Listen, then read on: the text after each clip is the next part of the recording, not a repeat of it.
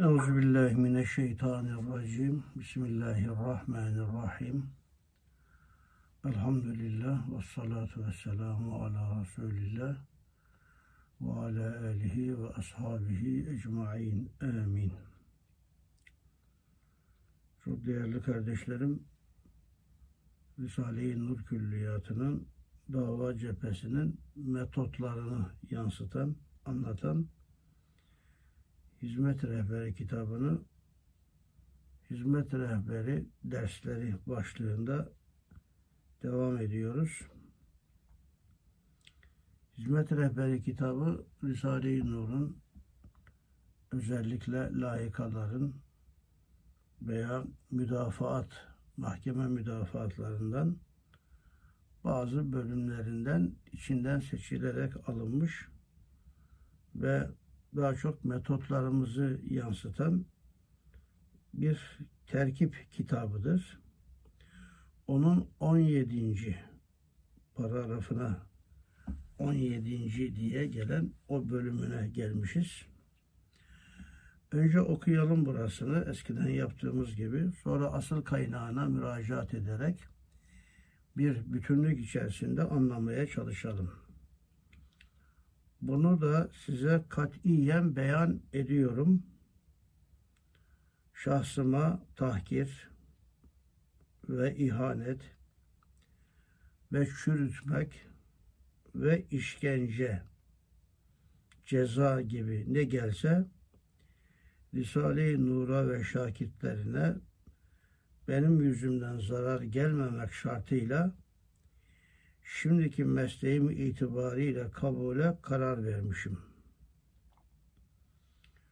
Yani fevri bir harekete girişmeyeceğim. Bunda da ahiretim için bir sevap var. Bir, iki, nefse emmaremin şerrinden kurtulmama bir vesiledir diye bir cihetten bir cihette ağlarken memnun oluyorum.'' Eğer bu biçare masumlar benimle beraber bu meselede hapse girmeseydiler, mahkemenizde pek şiddetli konuşacaktım diyor şu ağlar 387. sayfasında. Önce paragrafın üstünde duralım. Burası geçen hafta okuduğumuz o bölümün Şualar kitabından da devamı yani ah, Afyon Mahkeme safahatından alınmış olan bir bölümdür. Üstad Hazretleri hayatında o devrin münafıkları, kafirleri veya ehli gaflet insanları tarafından üç şekilde ittihama maruz kalmıştır. Bir, dini siyasete alet ediyorsun. Bunu ispatlayamamışlar. 28 sene takibat, tahkikat, mahkeme, kendi tecessüsleri içerisinde takip ettikleri halde böyle en küçük bir işaretini bile bulamamışlar. Ve bundan dolayı üstad hiçbir ceza almamıştır. İkinci itham ettikleri nokta şahsi nüfuz temini. Yani şahsiyetin etrafında insanları topluyorsun. Böylece güç meydana getireceksin. Millet senin işaretine bakacak. Belki ileride bizi beğenmediğini söylersin. Millet harekete geçer ve bizi yıkar şahsi nüfus temininin altında böyle bir korku var onlar hesabına. Üçüncü olarak da dini bir cemiyet kurma. Bu hem dini siyasete alet etmenin, ittihamının, şahsi nüfus temin etmenin ikisinin alaşımından meydana gelen dini cemiyet kurma rahmetli Özal döneminde kaldırılmıştı bu anayasa maddesi. 163. madde anayasanın sen filanı tanıyor musun?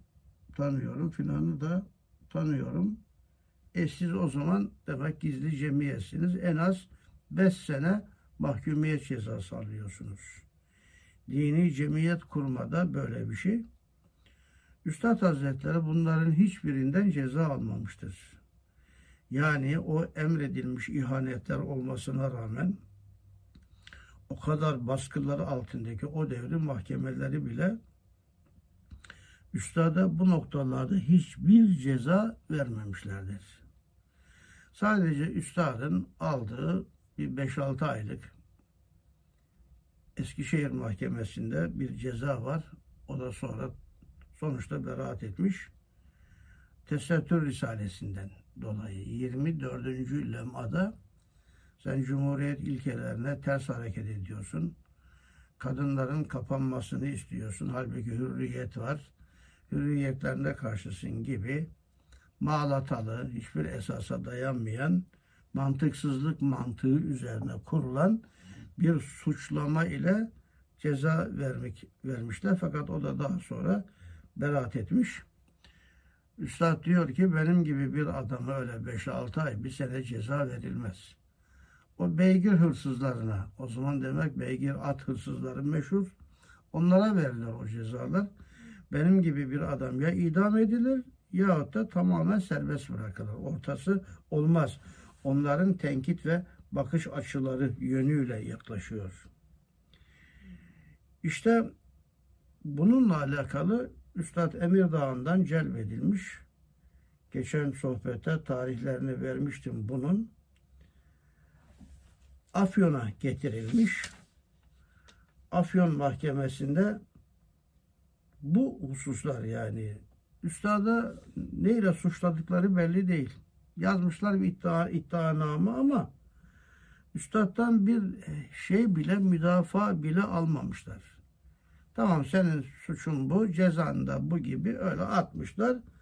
Ve üstadın en ağır işkencelere maruz kaldığı yer Afyon hapishanesidir. Bildiğiniz gibi Afyon soğuğun dünyaya dağıldığı yerdir derler. Soğuk Erzurum'dan doğar. Sivas'ta büyür gelişir, palazlanır.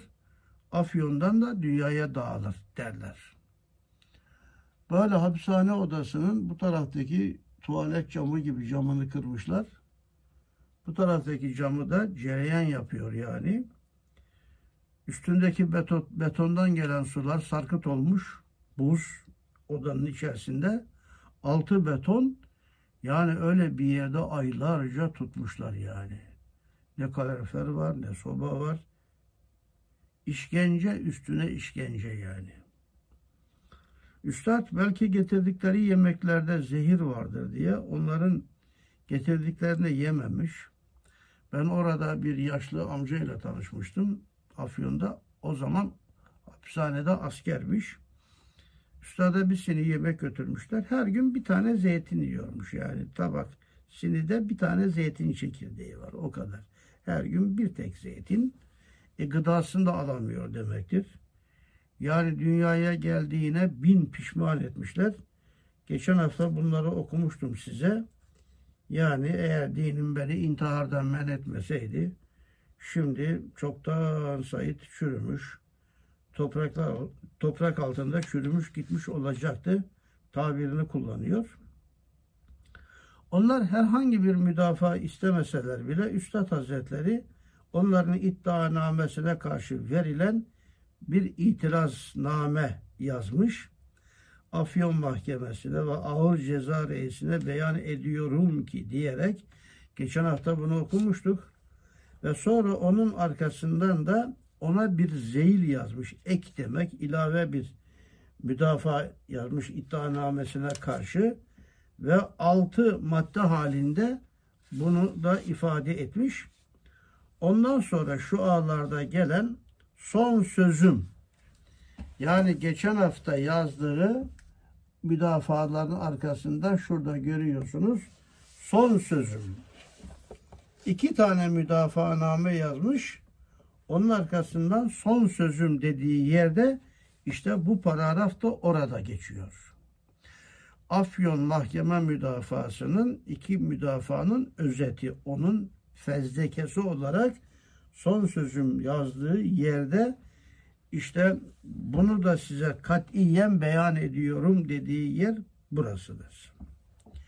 Şimdi önce burasını tekrar ele almak istiyorum. Üstad Hazretleri bir şahsıma tahkir. Çünkü şahsi nüfus temin ediyor bu adam. Onu seviyorlar. Onun şahsiyetiyle oynarsak ve hakaretlerle onun şahsiyetini çürütürsek etrafındaki insanlar da dağılır. Böylece biz de bu beladan onlara göre yani kurtulmuş oluruz. Üstadın şahsına karşı tahkir, hakaret etmek, aşağılamak, küçümsemek. Bir bu. iki ihanet. Üstadın şahsına ihanet. Yani zehirleyerek öldürelim ve öyle yapmaya gayret sarf etmişler. Ve çürütmek. Üstadın şahsiyetini çürütecekler. Hem zehirle fiziken hem de tahkirlerle böylece izzetini, onurunu kıracaklar, yerin dibine sokacaklar ve sonra işkence. İşkence fiziken de olabilir. Onu duymadım. Ama daha çok psikolojik işkence. Fiziken işkence şöyle gıdasını alamaması, soğukta kalması, beton, üstü beton, yukarısı beton, soba yok, kalorifer yok. Yani afyon soğuğunda bu yani baya ciddi bir işkence. Ve ceza gibi ne gelse. Risale-i Nur'e ve şakitlerine benim yüzümden zarar gelmemek şartıyla şimdiki mesleğim itibariyle kabule karar vermişim. Yani herhangi bir fevri harekete girişmemiş. Orada bir hadise çıkartmamış. Ta ki yanında üstadla beraber içeriye alınmış. içerideki kendi kardeşlerine, dava arkadaşlarına bir zarar gelmesinde. Üstad bir fevri hareket yapsa, bir onlara baş kaldırsa, hakaret etse onlara sadece üstada işkence değil yanında bulunan diğer talebelere bile belki onları dövecekler, onları aç bırakacaklar. Demek ki burada şu hususa dikkat çekmiş. Benim yüzümden diğerlerine zarar gelmesin demek sırtında yumurta küfesi taşıyor. O yumurtalara zarar gelmesin yani. Bir de kul hakkına dikkat etmek lazım. Bu şimdi itirafçılar var. İtirafçılardan öte iftiracılar var. İtiraf etsen ne olacak? O da sohbete gelmiş. O da filan okulda okumuş. Bunların hiçbirisi ne dini, ne dünyevi, ne de international kanunlara göre asla ve kat'a suç değil. Ama iftira ediyor ayrıca ve kul haklarına giriyorlar. Bu ne kadar iftira eden hatta itiraf eden arkadaşlar varsa bunların hepsi öyle kul haklarına giriyor ki o kulla ismini verdiği insanlarla helallaşmadığı sürece ki bu umum cemaate de bir şeydir, töhmet altında bırakmaktır. Ahirette kurtulma şansları yok. Üstad burada yanında kaç kişi varsa Afyon mahkemesinde, hapishanesinde alınan hizmetten dolayı onların başına bir sıkıntı gelmemesi için bütün sıkıntılara katlanmaya karar vermişim. Yani bu kul hakları noktasıyla oldukça derin üstünde durmaya, düşünülmeye değer bir meseledir. Ayrıca Risalelerde Hakim ismi, ismi azam olduğu için Üstad Hazretleri diyor ki bunda da ahiretim için bir sevap var. E tabi şimdi İslamiyet'in Allah'a karşı kulluğunda yani biz Allah'ın kulları olarak Allah'a karşı kulluğumuzda iki ana nokta vardır. Bir, yarısı sabır, yarısı da şükürdür. Yani kulluk sabırdan ve şükürden ibarettir. Allah'ın verdiği nimetlere karşı şükür, hüsnü mukabele. E Allah'tan bela ve musibet gelirse de sabır. Sabır da büyük bir ibadettir. Hatta şunu da söyleyebiliriz ki şükür kulluğuna riyakarlık girebilir. Ama sabır ibadetine asla ve kat'a riyakarlık giremez. Benim başıma musibet bela gelsin de ben sevap kazanayım diye bir insan hiçbir zaman başına musibet ve bela gelsin istemez. Onun için sabır kulluğu, kulluğun sabır bölümü şükür bölümünden daha halis, daha safi, daha berrak, belki onun azıcığı bile çok şükürden daha kıymetli. Indi ilahide. Onun için bunda da ahiretim için bir sevap var. Yani sabır sevabı. İkincisi bir insan çok ibadet yapsa, oruç tutsa, namaz kılsa, zekat verse, hacca gitse, umreye gitse bu şükürde riyakarlık olabilir. Riyakarlık olunca sevap da gider. Ve insanın hoşuna gider de yani. Bir hacca gitti geldi. Hacı efendi bu. Ya ben bu sene orucumu hiç kaçırmadım. Ya ben zekat da veriyorum. Bu insanın nefse emmaresinin büyümesine, gelişmesine, başının belası olmasına sebebiyet verebilir. Ama sabır nefse emmareyi de ezer. Nefse emmarenin şerrinden kurtulmama bir vesiledir. Şimdi bu dönemde bizim başımıza gelen musibet ve belaları da işte bu noktasıyla da değerlendirmek iyi olur. Bu kadar sıkıntı belalarla bir e, ahiretimizi inşallah kurtarırız. Eğer kadere isyan etmezsek, baş kaldırmazsak, Ya Rabbi bu belayı niye benim başıma verdin? Benden başka haşa bu belayı verecek kimse bulamadım mı? Başkaları daha günahkar, daha fasık, daha facir. Onların başına niye vermedin de haşa benim başıma verdin gibi bir kadere itiraz olmazsa bu gelen musibet ve belalara kaderi ilahi yönüyle sabretmek ahiretimizin kurtulmasına vesiledir. Bunda da ahiretim için bir sevap var. Buradan alacağımız dersleri söylüyorum. Bir bu, bir de nefse emmarenin şerrinden kurtulmama bir vesiledir. Gerçekten 84 senesinde Samsun'da kaldığımız dönemde Kenan Paşa dönemi o zaman da bizi almışlardı. Biz de 7 kişi e, hapishanede askeri cezaevinde kaldık. 18 gün kısaydı ama dakikası farksızdır aydan. Üstad Necip Fazıl'ın ifadesiyle zindanda dakika ay gibidir. Bir saatte 60 dakika var. 60 ay 18 günde kaç saat var? Kaç dakika var? Ayla çarptığınız zaman işte o kadar kalmış gibi oluyorsunuz. Böyle konuşamayan hapishanedeki insanlarla dış dünyaya haber getirip götürmesin diye konuşmasını bilmeyen asker ifadesiyle kro erler bize yemek getirirdi. Dediklerimizi anlamazlardı. Ve onlara biz komutanım çekerdik. Yani mühendisler var içimizde böyle işte okumuş o çaptaki arkadaşlar.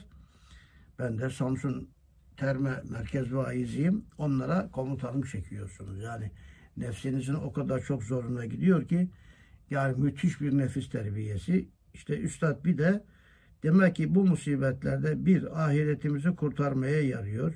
İki nefse emmarenin şerrinden kurtulmamıza e, bir vesile oluyor. İşte bu iki yönden bir cihette ağlarken memnun oluyorum. Üstad ağlamış gerçekten. Çok ağlamış. Hapishanelerde gece ağlayarak, inleyerek tesbihatıyla oralarını bazen velveleye vermiş. Aslında bazıları imanlı, gardiyanlar filan ama sırf müdürden korktuğundan, müdür de yukarıdan, o da daha yukarıdan korktuğundan aynen bugünkü şartlar içerisinde belki daha ağır Üstad Hazretlerini inletmişler yani bir cihette ağlarken memnun oluyorum. Eğer bu biçare masumlar benimle beraber bu meselede hapse girmeseydiler kaç kişi var ona bakmadım hapis, hapis Afyon'da çünkü Eskişehir'den de getirmişler. Emir Dağı'ndan da getirmişler.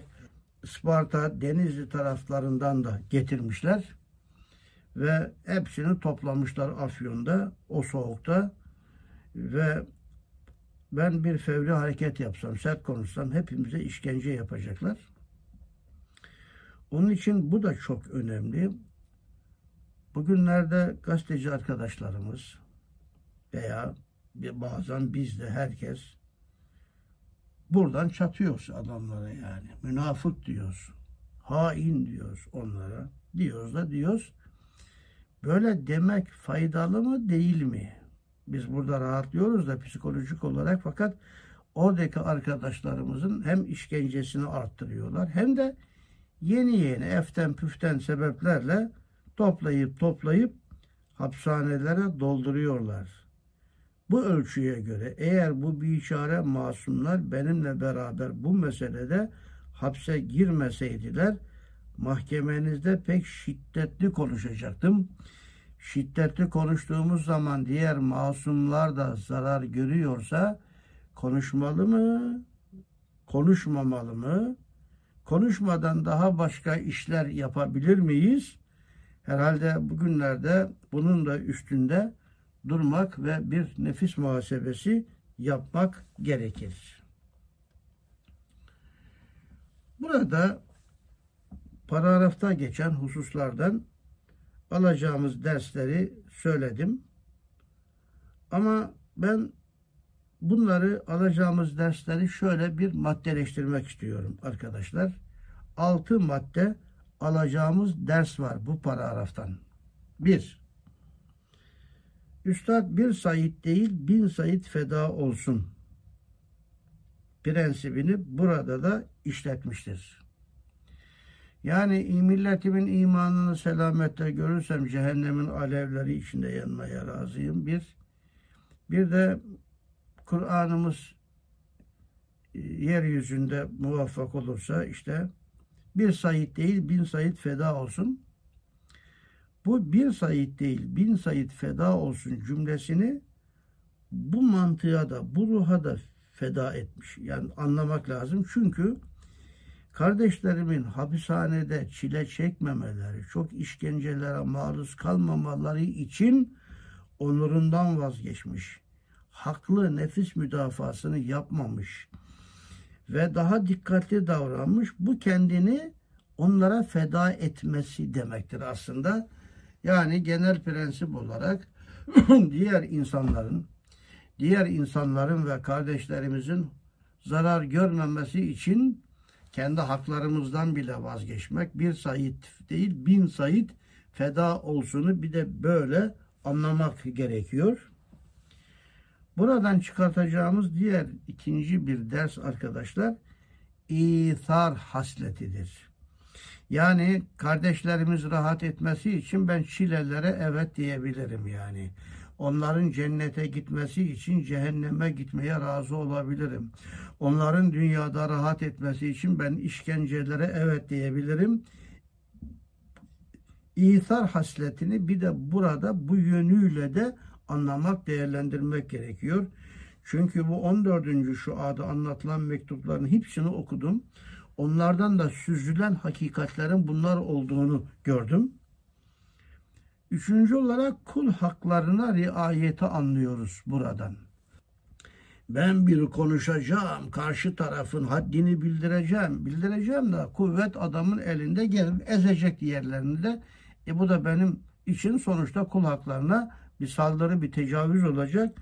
Onun için kendi haklarımdan bile vazgeçebilirim diğer kardeşlerimizin hakları için. Bunları ta baştan biz geniş geniş millete işleseydik, anlatsaydık aslında bugün böyle millet iftiracı, itirafçı değil de hatta iftiracı olmazdı yani. Hatta evet itirafçı da olmazdı. Bunları işlememişiz zamanında. Millet gelince sohbete biraz saygılı davranınca, biraz da maddi imkan verince da adamları oldu zannetmişiz. Bu prensiplerin peygamberlerin hayatı, büyük dava adamların çektiği çilelerle beraber millete çok iyi işlenmesi, anlatılması gerekiyor. Bu kul hakları noktasında üstadın benim yüzümden bir kardeşe zarar gelmesin. Bu çok önemli. Çok derin bir meseledir. Dördüncü olarak Allahümme ecinna min şerrin nefsin nefsil emmara prensibi var. Allahümme ecinna min şururun nufusul emmaratil firavunniye Üstad sabah ve akşam namazlarından sonra bu duayı çok seviyor, yapıyormuş. Nefse emmaresinin şerrinden bütün şerleri ortaya koyan nüfusun, nefislerin yani nefsin kendi içinde ne kadar çeşitleri ve belaları varsa veya diğer insanların da nefislerinden, şerlerinden hepsini içine alıyor. Onun için burada nefsi emmaremin şerrinden kurtulmama bir vesile bu. Allahümme ecinne min şerrin nefsil emmare. Bir de böyle oluyormuş demek ki. Yani diğer kardeşlerimizin haklarına tecavüz etmemek için işkencelere maruz kalmak, sabretmek de nefse emmaremizin şerrinden kurtulmamıza bir vesile olabiliyormuş. Buradan bir de bunu anlıyoruz. Ve Üstad beşinci olarak sırtında bir yumurta küfesi var olarak e, hareket etmiştir. Bunu Hoca Efendi'den çok duyardım eskiden beri. Biz böyle ağzımıza gelen her şeyi konuşamayız. Her şeyi diyemeyiz. Çünkü sırtımızda yumurta küfesi var. Gelecek nesillerin mesuliyeti var. Yani sırtımızdaki küfeyi düşürtüp de yumurtaları kırmamalıyız. İleride bu yumurtalardan her birinden birer civciv olacak. O civcivlerden de daha binlerce yumurtalar ve civcivler meydana gelecek. Çok dikkatli olmalıyız. Yani onları düşünerek hareket etmeliyiz derdi. Bu o kadar önemli ki bu yumurta küfesi var sırtımızda diye hareket etme bu gelecek nesillerin de kul haklarına riayettir. Az önce kul haklarına riayet üstad burada anlatıyor. Başkalarına zarar gelmesin. Ama bu beşinci maddede söylediğim husus ise gelecek nesillerin kul haklarına riayet etme hususudur. Ondandır ki üstad mesela hiç ceza almamış. Buna çok dikkat etmiş. Çünkü üstad hep mahkumiyet üstüne mahkumiyet alsaydı bu bizim sırtımızda ta o zamandan gelen bir kambur olurdu. Bizler de şimdi eften püften cezalar veriyorlar ama bunları mutlaka temizlemeliyiz. Normale çıktığımız zamanlar veya dünyadaki değişik hukuk bürolarına, hukuk kaynaklarına müracaat ederek herkes mutlaka beraat almalıdır ve gelecek nesillerin sırtına böyle bir yük de bırakmamalıyız.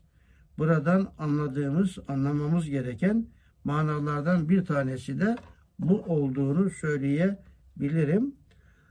Altıncı olarak da Hoca Efendi'nin en son yapmış olduğu sohbette de bu var demişim. Yani ayın 27'sinde yaptığı sohbetin özetinde şöyle bir cümle kullanmış Hoca Efendi. Keşke bütün mülahazamız şu olsa ve her yerde bu, bu hissimizin raihaları duyulsa cümle şu bizim derdimiz bu. Bütün insanlık gülsün biz ağlasak da olur. Bütün insanlık gülsün biz ağlasak da olur. Hoca Efendi'nin son cümlelerinden bir tanesi işte üstadım burada anlattıklarıyla da uyuşuyor bu yani. Ben diyor bir cihetten ağlarken memnun oluyorum. Çünkü ben ağlarken diğer kardeşlerimizin sıkıntılarını omuzumda taşıyorum. Dikkatli konuşuyorum. Onlara bir zarar gelmesin. Onlar da bu musibete hafiften geçiriyorlar. Onun için ben ağlıyorum ama diğer kardeşlerimiz gülüyor manasında. Bu bizler için de çok önemli. Bütün insanlık gülsün, biz ağlasak da olur cümlesini bunu da size katiyen beyan ediyorum ki paragrafının içerisine yerleştirebiliriz. Evet, bu paragrafı anlamaya çalıştık. Tekrar ediyorum, bu 14. şuada geçiyor. 14. şua ekseriyetle Afyon Mahkeme Müdafaları mektupları içerisinden seçilmiş önemli dikkat çeken mektuplardır. Ve iki tane mahkemeye üstad müdafaa yapmış, yazmış. Bir tanesi Zeyn. Halbuki onlar istememişler. Senin suçun bu, cezan da bu yani. Çek. Hiçbir müdafasını üstadın dinlememişler. Şimdi de öyle. Mahkemede hakimler öyle getiriyor, dinliyor gibi de dinlemiyor. Elinde oynuyor, kalemle. Yüzüne bile bakmıyor. O konuşuyor öyle. O dört yoldan alınan hakimler vardı. Bu Suriye'ye giden tırlar münasebetiyle. Onların mahkemelerini iki safhada geniş geniş kaydetmişler. Dinlemiştim ben. Hakim müdafaa, kendini müdafaa eden de eski bir hakim. Öteki de oturmuş orada. Dinlemiyor bile, bakmıyor bile. Zaten o emir gelmiş ona şu kadar ceza verecek dinlemiyor. O zaman da aynısı olmuş. Üstada söz hakkı vermemişler. Çünkü emir gelmiş. Hangi işkencelere, hangi sıkıntılara maruz kalacakları belli. İşte onlara anlattığı iki müdafadan sonra ki tarihe not düşmek içindir onlar. Biz bugün hakimler dinlemese bile tarihe not düşmek için belli ölçüde konuşmalıyız. Zaten o dört yoldaki hakimin dinleyin o internette vardır. İki so, müdafası var. Şimdi siz dinlemiyorsunuz hakimler arkadaşlar ama diyor ben bunları tarihe not düşmek için şimdi anlatıyorum size. Üstad da tarihe gerçekten not düşmüş yani.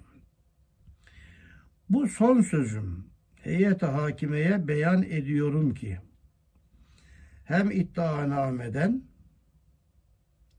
o iddianame mahkemenin bir de geçen hafta anlatmıştım böyle orada din bilmeyen, Kur'an'da 140 sure var zanneden, e, vukuf, ehli vukuf yani risaleleri değerlendirecek bir rapor yazacaklar. Onlar da aleyhte rapor yazma emri almışlar. İşte hem iddianameden hem uzun tecritlerimden tek başıma kalmalardan anladım ki bu meselede en ziyade şahsın nazara alınıyor. Üstadın şahsını çürütmek onların birinci hedefleri olmuştur. Üstadın şahsını çürütmek için de bu tabiri ezberleyin cerbeze yolunu tercih etmişlerdir. Cerbeze nedir? Kaç çeşittir? Bunların izahları Münazarat Risalesi'nde, eski Said dönemine ait Münazarat Risalesi'nde vardır. Bu hafta münazaratı çok küçük bir cep kitabı zaten. Bendeki biraz baskı farklı ama oradaki kaynakları da okuyacaktım. Münazarat yani böyle cigara paketinden adam günde böyle bir paket içiyor. Bunu siz gelecek haftaya kadar okursunuz. Münazaratı bu hafta bir bitirin.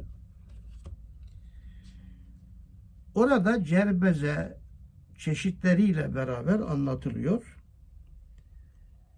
Üstadın da şahsını çürütmek için cerbeze yapıyorlar. Filan tarihte dediği bir cümle, filan tarihte söylediği bir cümle, filan zaman bir talebesinin şahsi işlediği bir kusur, filanın işlediği bir kusur. Sanki bu üstad bunu devamlı yapıyor, sürekli yapıyor. Sanki ana prensiplerinden kaynaklanıyor gibi üstadın şahsını çürütme. Bugün de Hoca Efendi'nin şahsını çürütme. Çünkü neden şahsını çürütürse onun şahsını severek etrafında toplananlar da dağılır gider. Böylece bu işi bitirmiş oluruz. Böyle olmuyor işte. Peygamberlerin de şahslarını çürütmek için, Efendimiz Aleyhisselam'ın da şahsını çürütmek için Mekkeli müşrikler çok gayda sarf ettiler. Mecnun dediler, sihirbaz dediler, şair dediler ama hiçbiri tutmadı. Çünkü bunlar akli değil, mantıki değil, realiteye uygun değil. Yalan mı yalan, iftira mı iftira olduğu zaten belli. Onun için cerbezelerle Üstad diyor ki cerbeze kafirin alçak bir silahıdır. Biz yapamayız bunları. Cerbeze kafirin alçak bir silahıdır. Evet bu meselede en ziyade şahsım nazara alınıyor ve şahsımı çürütmek maslahat görülmüş. Yani demek Ankara'da birileri böyle karar vermiş. Güya şahsiyetimin idareye, asayişe, vatana zararı var. Bu yönüyle yaklaşmışlar. Bu adam idaremize belki karışır. 13. mektupta da var bunların cevabı. Belki idare ve asayişe bizim asayişimize karışırsın diye bunun cevabı orada da var. Oradan da okuyun. 13. mektup. Ve vatana zararı var. Üç ihtimal ya idareye ya asayişe ya vatana. Dünyada değerli arkadaşlar en masum insan peygamberlerin dışında Hazreti Hüseyin'dir.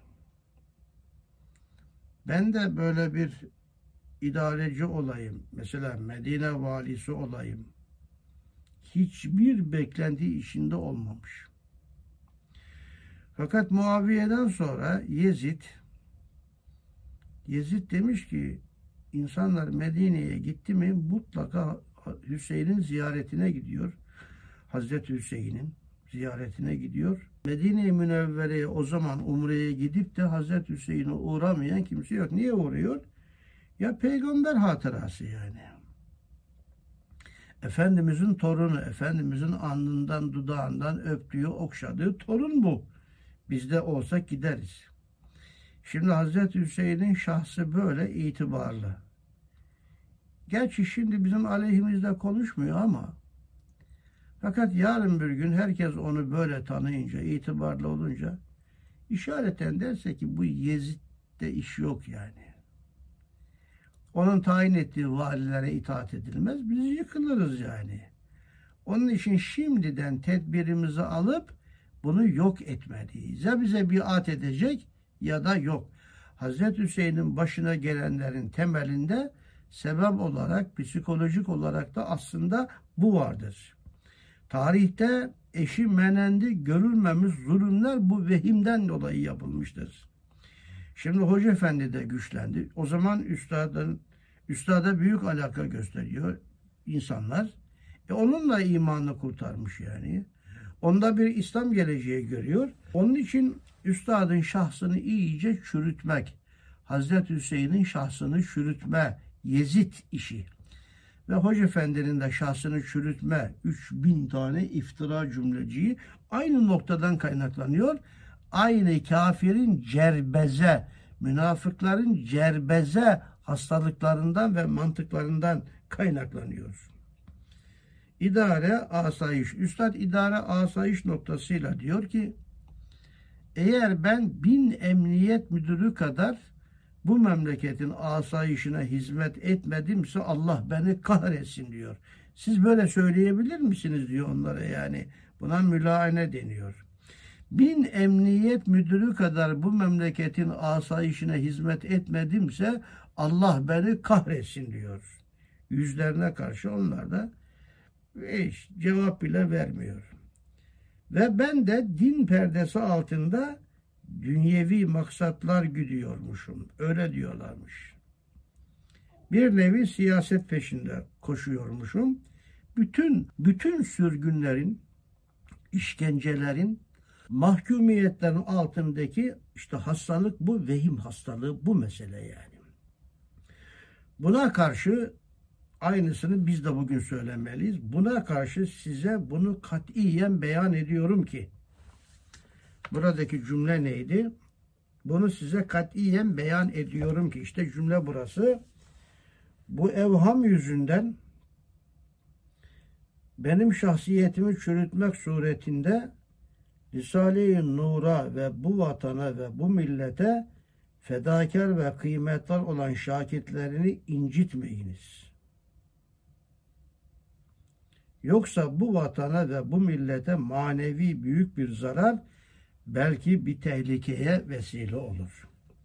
Evet buradan itibaren başlıyor. Bunu da katiyen beyan ediyorum ki demek bunu da katiyen beyan ediyorumdan önce bir şey var.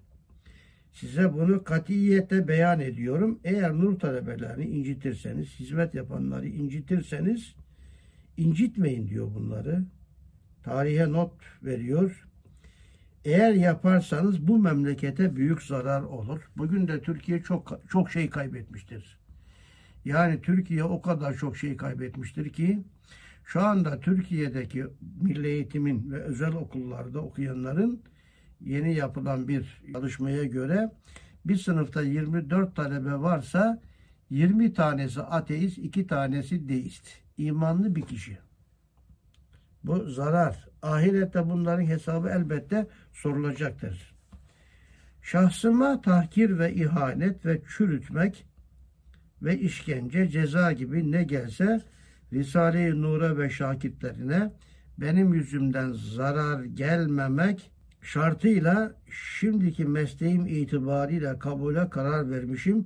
Bunda da ahiretim için bir sevap var. Ve nefse emmaremin şerrinden kurtulmama bir vesiledir diye bir cihette ağlarken memnun oluyorum.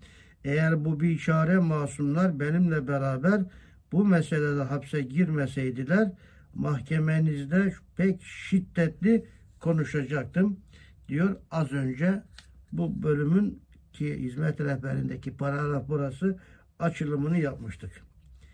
Şurasında süratlice bir okuyu vereyim sonuna kadar. Şimdi gördünüz ki iddianameyi yazan savcılar bin dereden su toplamak gibi 20-30 senelik hayatımda mahrem ve gayrimahrem bütün kitap ve mektuplarımdan cerbezesiyle. İşte üstad da eskiden bir şey demiş 30 sene önce bir şey demiş onları toplamışlar. İşte bu cerbeze. Ve kısmen yanlış mana vermesiyle güya umum onlar bu sene yazılmış hiç mahkemeler görmemiş af kanunlarına ve mürür zamana uğramamış gibi onunla benim şahsiyetimi çürütmek istiyorlar. Ben kendim şahsımın çürük olduğunu yüz defa söylediğim, aleyhimde olanlar her vesile ile yine şahsımı çürüttükleri halde ehli siyaseti evhamlandıracak derecede teveccüh ammeye karşı fayda vermediğimin sebebi imanın kuvvetlenmesi için bu zamanda ve bu zeminde gayet şiddetli bir ihtiyacı kat'i ile dersi dinde bazı şahıslar lazımdır ki hakikati hiçbir şeye feda etmesinler. Hiçbir şeye alet etmesinler. Nefsime hiçbir hisse vermesin ta ki imana dair dersinden istifade edilsin, kanaati katiye gelsin. Bu paragraf ileride gelecek hizmet rehberinde yani bu zamanda insanların şöyle bir iman dersine ihtiyacı vardır. Hiçbir menfaat gütmüyor. Hiçbir beklentisi yok. Onun için böyle bir iman dersine hiç kimse itiraz edemez. Biz de bu kadar işkencelerle, sıkıntılar altında bunları anlatmakla herkes anlıyor ki bizim hiçbir beklentimiz yok ve bu ağır şartlar içinde bunu anlattığımıza göre çünkü ben anlatayım da millet, millet beni hapse assın yani. Bunun için hiç kimse bir şey anlatmaz. Hapse de girse anlatıyorsa, hapiste de anlatıyorsa ha uğrunda feda olunması lazım gelen bir hakikat var ki bunlar böyle yapıyorlar der ve imanlı ise imanı artar, imansızsa imana gelebilir diyor. Demek istiyor. Çok önemli burası. Evet hiçbir zaman bu zeminde bu zamana kadar böyle bir ihtiyacı şiddet olmamış gibidir. Çünkü tehlike hariçten şiddetle gelmiş. Şahsımın bu ihtiyaca karşı gelmediğini itiraf edip ilan ettiği halde yine şahsımın meziyetinden değil, belki şiddeti ihtiyaçtan ve zahiren başkalar çok görünmemesinden şahsımı o ihtiyaca bir çare zannediyorlar. Halbuki ben de çoktan beri buna taaccüp ve hayretle bakıyordum. Hiçbir cihetle layık olmadığım halde dehşetli kusurumla beraber bu teveccüh ammenin hikmetini şimdi bildim. Hikmeti şudur.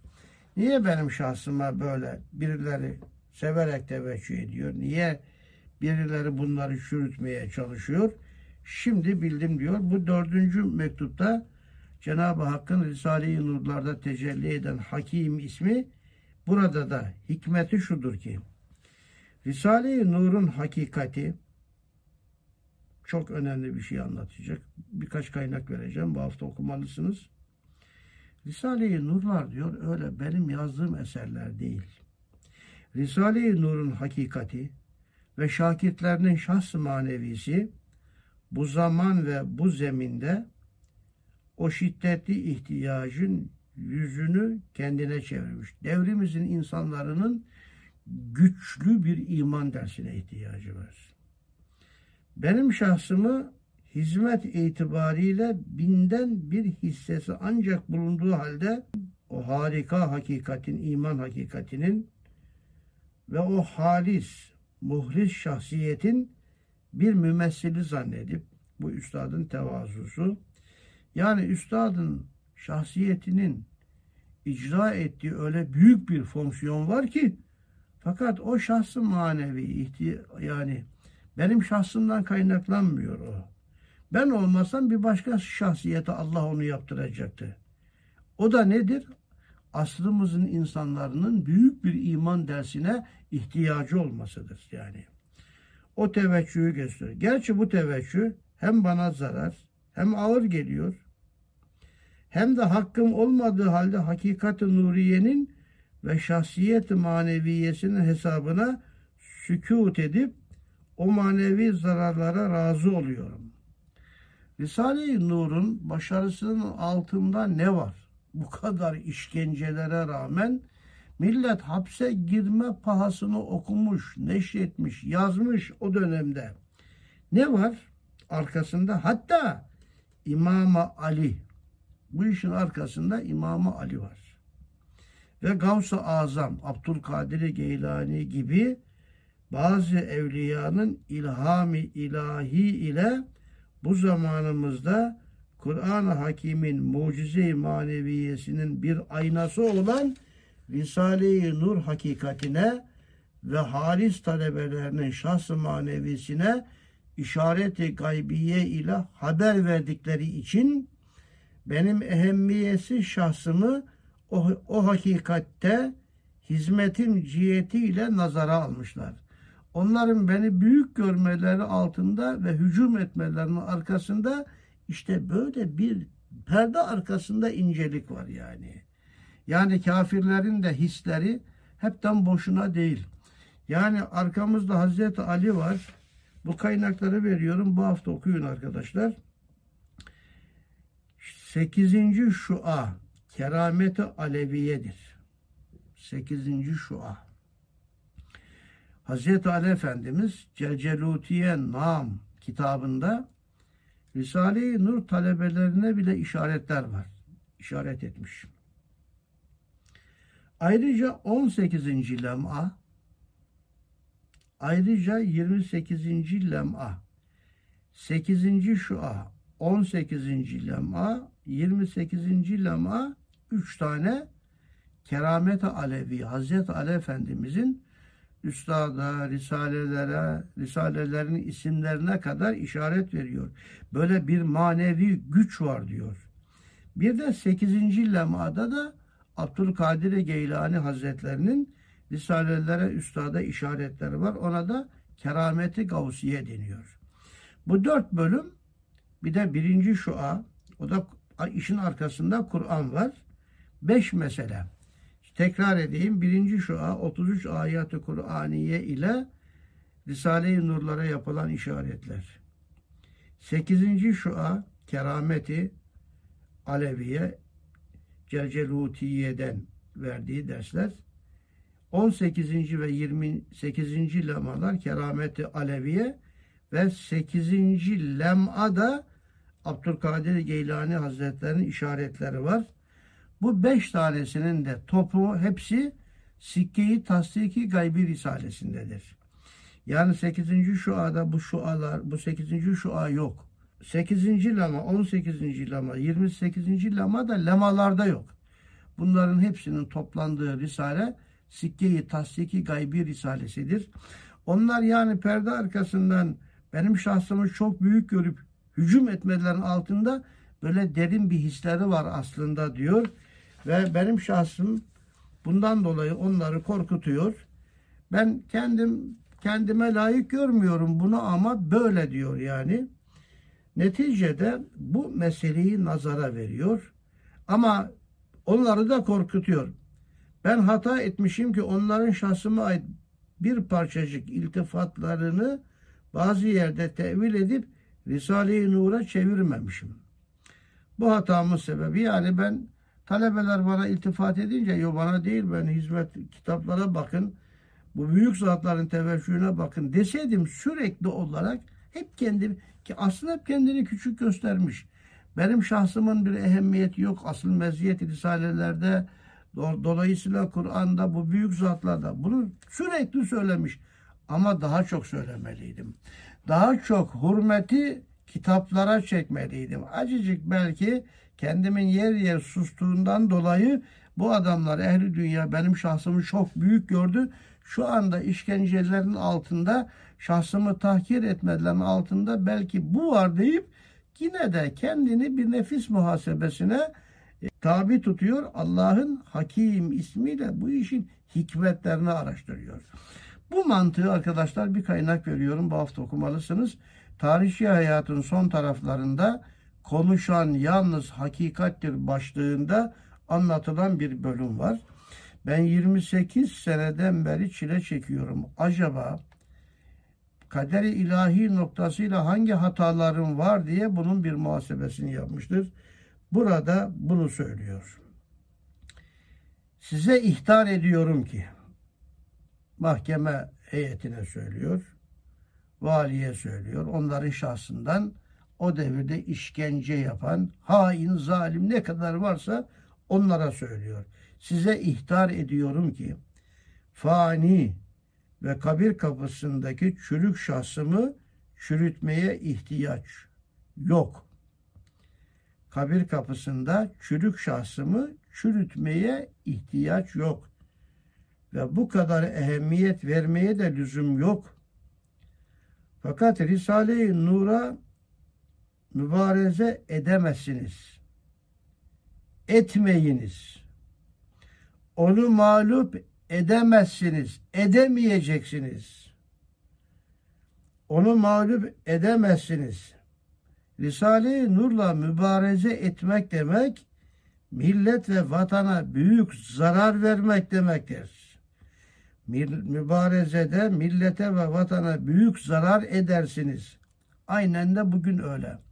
Yani bir parlak üniversite mezunu tecrübeli dil bilen bir nesil meydana gelmiş vehimlerle sırf kendi hırsızlığını kapatmak için bunlara yazık edersiniz. Onu mağlup edip dağıtamayacaksınız. Çünkü hakikati Kur'aniyenin muhafazası yolunda 40-50 milyon şehit veren bu vatandaki geçmiş ecdatlarımızın ahfatlarına bu zamanda hakikati Kur'aniyenin muhafazası ve alemi İslam'ın nazarında eskisi gibi dindarane kahramanlıkları terk ettirilmeyecektir.